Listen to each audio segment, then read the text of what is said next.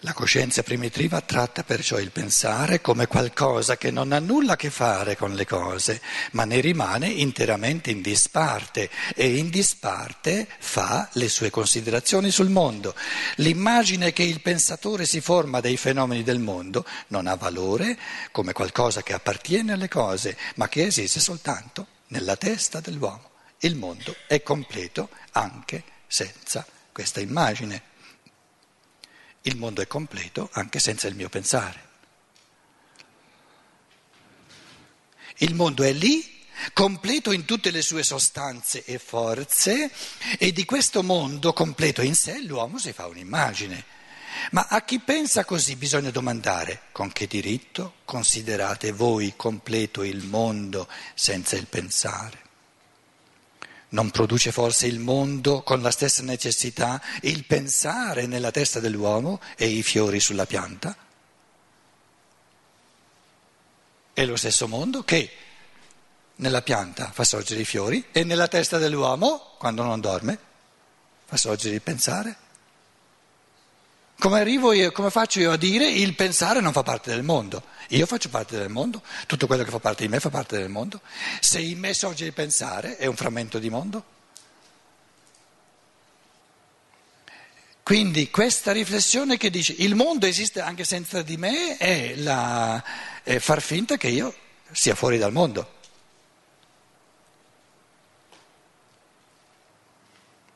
Io sono fuori dall'albero soltanto se considero soltanto la materia dell'albero, dicevamo.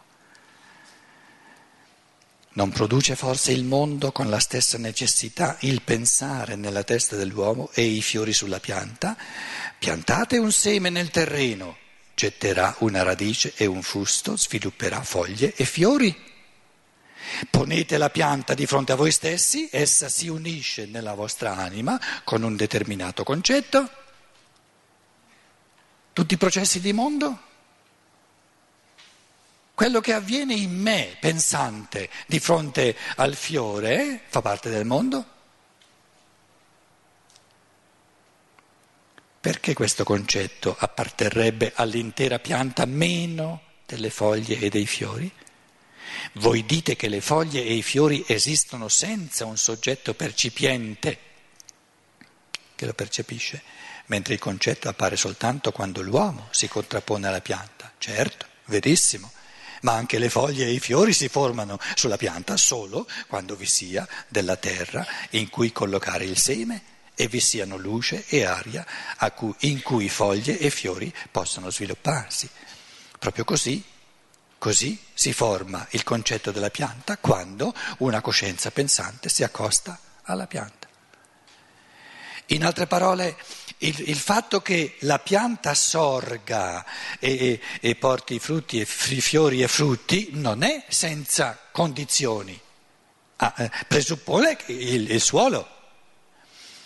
Il fatto che il mondo in me produca dei pensieri e ha anche delle, delle, condizioni, presuppone che io ci sia, ci sia come, come realtà corporea, così come la pianta presuppone la terra come realtà corporea per, per svilupparsi, così il pensare presuppone me come realtà corporea per svilupparsi.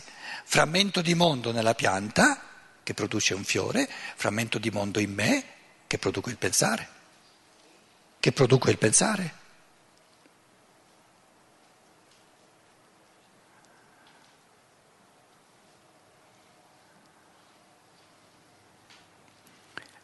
11 è del tutto arbitrario considerare come una totalità, come un intero, la somma di tutto ciò che di una cosa apprendiamo dalla semplice percezione e di considerare quel che risulta dall'attività pensante come qualcosa di aggiunto che non abbia nulla a che fare con la cosa stessa.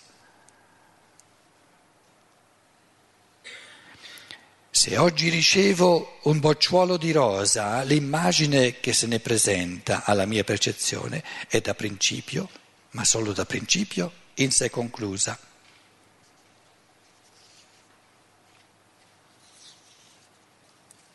Se metto il bocciuolo nell'acqua, avrò domani una tutt'altra immagine del mio oggetto. Se non distacco gli occhi dal bocciuolo di rosa, vedrò lo stato odierno trasformarsi in quello di domani in maniera continua, attraverso innumerevoli passaggi intermedi. L'immagine che mi si presenta in un determinato momento è solo un ritaglio casuale dell'oggetto concepito in un continuo divenire. O se vogliamo percepito in un continuo divenire. Se non mettessi il bocciuolo nell'acqua, esso non darebbe luogo allo sviluppo di tutta una serie di stati che vi erano contenuti in potenza. Ugualmente potrei domani essere impedito di, continua, di continuare ad osservare il fiore e potrei averne quindi un'immagine incompleta.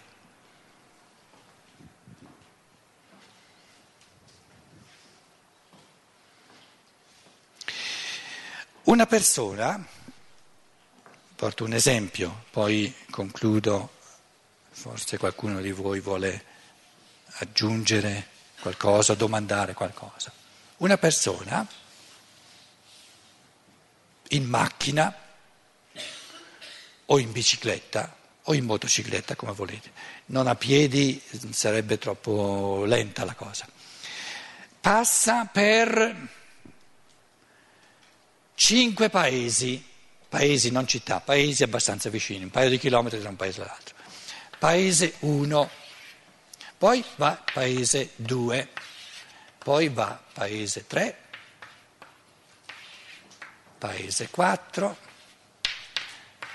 Adesso si trova, siccome la lavagna è finita, 4.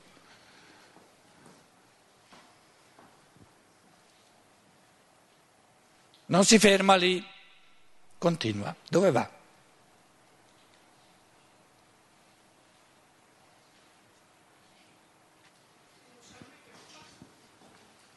Com'è? A 5, adesso torna indietro. Ah, ah.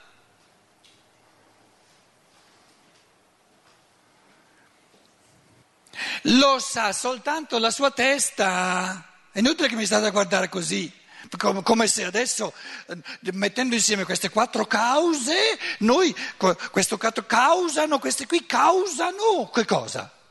Non causano proprio nulla. Arrivato a quattro gli si è smontata la macchina, rotta, non c'aveva più benzina.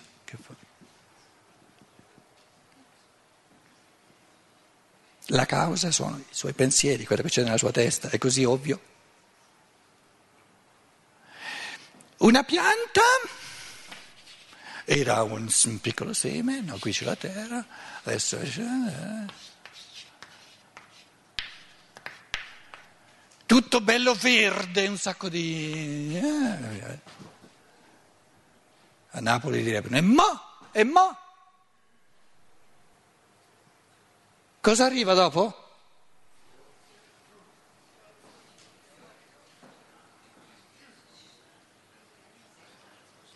Hai sentito cosa ti ha detto lei quella vicina? Ah, ah, ah, quindi non lo puoi sapere. Chi decide cosa avviene? La testa di chi ha creato questa pianta. Se l'ha creata soltanto verde, eh, lì si ferma. Se l'ha creata, se i suoi pensieri ci hanno messo dentro forza che dopo il verde viene il rosso, salta fuori il rosso ma a decidere sono i pensieri.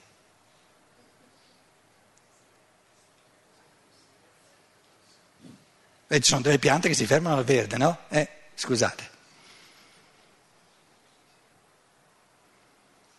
Il pensare è l'elemento più reale che esista. Ma è così palese, è così, così lampante. Inutile che mi guardate storto, storti.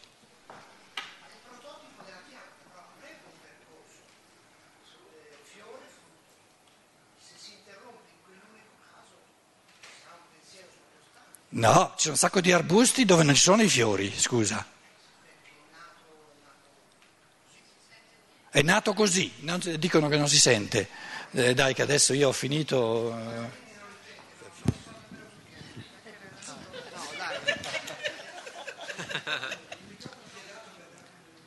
Sì, la ringrazio, però cosa stavo dicendo? Sì, il prototipo di pianta, stavo dicendo, ha un suo percorso. Beh, in questo caso, che ne so, un mandarino. Se fosse stato un geranio rimaneva solo alla fase de- del fiore. Beh, l'ho pensato io. Grazie. L'ho pensato io. Ah, affari tuoi. È Io ti ho detto, finora c'è stato soltanto verde e poi ho chiesto cosa avviene ora? Lo stesso che qui, ti ho detto, adesso è arrivato a quattro, ha fatto quattro, quattro Sì, ma quattro- quello era quattro più, cap- era più capibile quel percorso Com'è? lì. Com'è? Quel, quel secondo itinerario era più, era più percepibile. P1, P2, P3, P4. No, no, no, no, no, dopo quattro non c'è nulla di percepito. No, perché decideva il ciclista di cosa, cosa fare. Nel caso della pianta, probabilmente c'è un'entità che ha già tracciato un suo percorso alla pianta. Sì. E E, allora, quindi- attento, la domanda era, per sapere cosa avviene, cosa devo sapere? Per sapere che pianta è. Come questa pianta è stata pensata? Eh sì. Quando io dico che tipo di pianta è, è, è un modo di dire che in fondo disattende di nuovo il pensiero. Se invece noi non disattendiamo il pensiero, che quello che io sto dicendo, sto, face- sto cercando di fare esercizi dove si rende, ognuno di noi può capire che il pensiero è proprio all'opera dappertutto. Allora, se io dico che tipo di pianta è, non mi viene fatto di pensare quali pensieri sono operanti qui. Invece la domanda posta in un modo più cosciente, che, che- che include la consapevolezza del pensare, la domanda dice quali pensieri, che tipo di pensieri sono operanti in questa pianta. Se sono pensieri che includono soltanto il verde, si ferma lì. Se invece dopo il verde viene il rosso, sono altri pensieri. Ecco, è questo, Quindi è uguale al secondo percorso. proprio questo. Quindi operante, reale, realmente operante è sempre dappertutto il pensare. Sia nell'uomo, nel ciclista, come tu dicevi, sia nella pianta. Solo che qui sono direttamente pensieri umani. no, dell'uomo che pensa, dice adesso torno indietro, vado avanti, vado, eh, vado a trovare un amico al, al- al quinto eh, paese, paese, eccetera. no? Qui, cosa- qua- qui sono pensieri all'opera,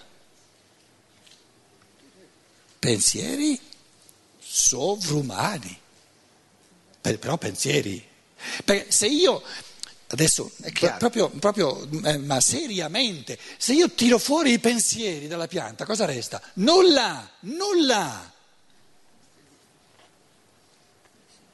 Perché il suolo, il suolo da cui tu dicevi, supponiamo che sia un mandarino. E se la pianta muore? Il pensiero, c'è La sempre un pianta- pensiero a monte, No, la pianta non muore. Secca. No, neanche quella muore. Cioè il pensiero iniziale l'ha fatta crescere e la No, fa... E la fa... Attento, attento. Questi pensieri si intridono di materia, prima di materia che rendono verde, poi di materia che rendono, perché sì, que- que- sono pensieri infuocati di amore, coloriscono la materia di rosso.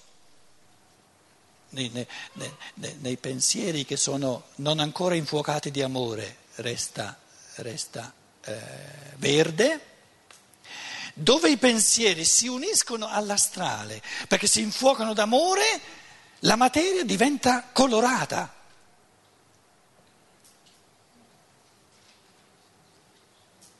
La pianta si secca, la pianta muore, è un pensiero errato la materia fu- esce fuori di nuovo.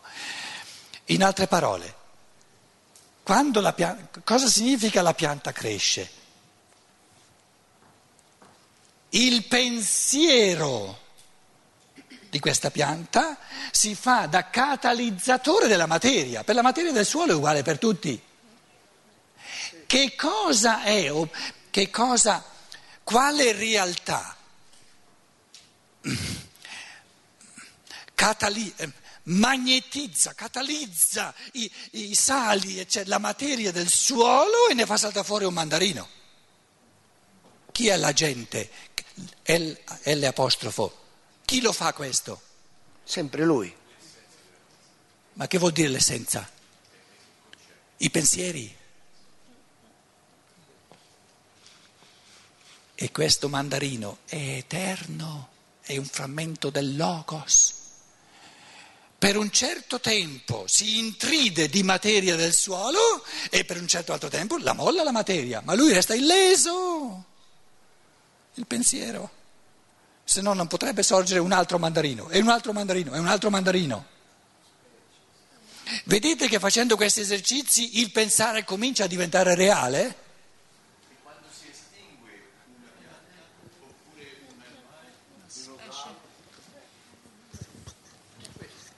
Chiedevo,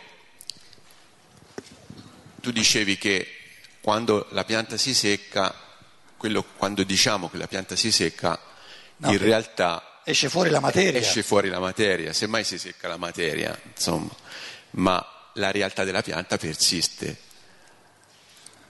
Tant'è vero che è possibile che ritorni la pianta magari l'anno dopo. No, che ridiventi visibile. Che ridiventi visibile, sì. Non è che ritorni. Ritorni alla percezione. Allora io chiedo, ma il fenomeno dell'estinzione, che può riguardare le piante oppure certo. gli animali? Tutte e due, certo. Come si spiega? Allora, tu prima dicevi, è quando una pianta si estingue, invece un linguaggio pulito, a partire da Aristotele, non dice mai che una pianta si estingue, la specie. Specie. E la specie è il concetto, è il, il, il, l'insieme di pensieri. Ora, la tecnologia umana, la capacità dell'uomo di intervenire sulla creazione, può far sì che a una specie di pianta venga reso impossibile di diventare percepibile, ma non può mai uccidere il pensiero.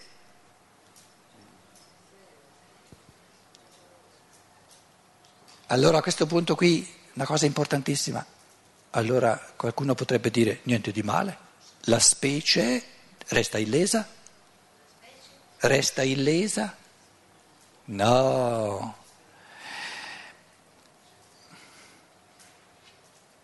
La legittimità, quando è che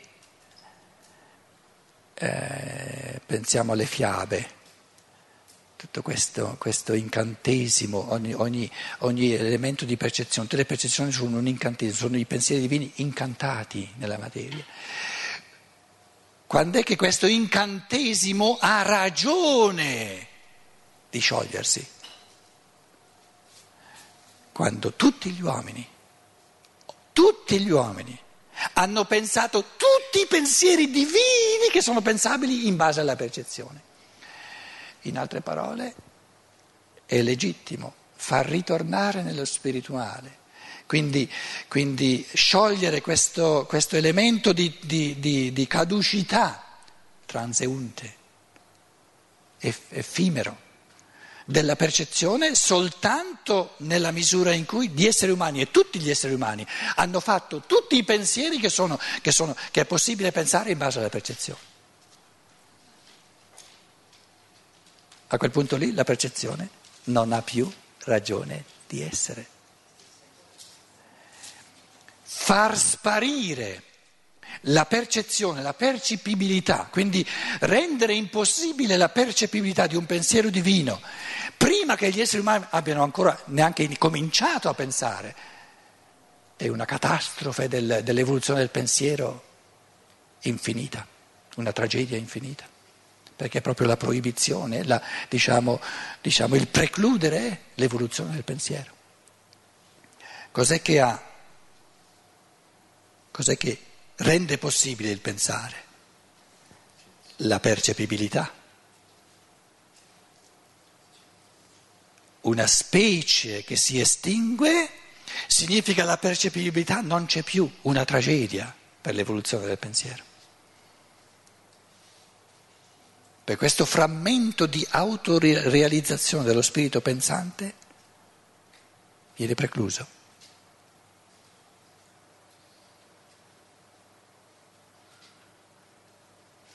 In un certo senso la scienza dello spirito non moraleggia, non ti dice non devi farlo, ti dice cosa avviene quando tu fai una cosa, ti dà conoscenze oggettive.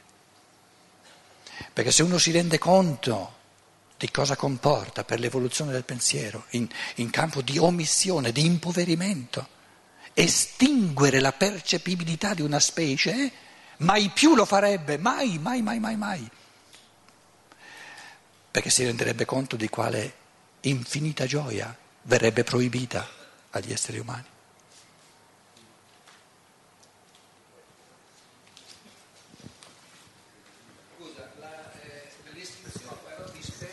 L'estinzione di specie dinosauri, i rettili volanti, quelle cose lì, quelle dipendono dall'uomo? Sono dipese no, dall'uomo? No, no, no, no. Eh, ehm, le, le, le cose vanno, vanno viste eh, in chiave evolutiva. Una, un ragionamento analogo va fatto con le catastrofi di natura, le catastrofi naturali. Noi viviamo eh, Rudolf Steiner chiama, lo chiama il quinto periodo di cultura dopo eh, il diluvio universale, dopo la catastrofe, eh, dopo la, la, la, l'evoluzione atlantidea, ma non importa. Comunque il concetto è che a partire dal XV secolo la grande svolta, sia intellettuale sia morale, consiste nel fatto che col sopravvenire del, dell'elemento di coscienza, dell'autonomia pensante e morale dell'essere umano, proprio in base alla scienza naturale, che è la prima scienza costruita dall'uomo, l'uomo diventa capace per la prima volta di essere lui la causa di fattori di natura, sia di catastrofi naturali sia di estinzioni di specie. Quindi, quindi una specie di animali, dinosauri, che 10.000 anni fa si sono estinti, sono affari divini, non è un fattore morale. D'ora in poi noi siamo, come dire, la grande soglia dell'evoluzione è che, è che a partire da, da ora, già da, da, un paio di secoli, ma soprattutto eh, negli ultimi decenni e in modo crescente, l'evoluzione della natura dovuta alla capacità della tecnica umana di parteciparvi, diventa sempre di più un fattore di evoluzione della morale dell'uomo. Quindi noi per la prima volta nel nostro tempo abbiamo eh, catastrofi naturali causate dall'evoluzione morale dell'uomo. Duemila anni fa, tremila anni fa erano, erano eventi che mandava la divinità necessari per l'evoluzione dell'uomo, ma non c'era ancora, eh, diciamo, un concorrere tale, una capacità tale dello spirito umano, sia intellettiva sia morale, di partecipare eh, alle sorti del, del, del, del mondo, per cui l'essere umano diventa sempre di più la causa di ciò che avviene nella natura.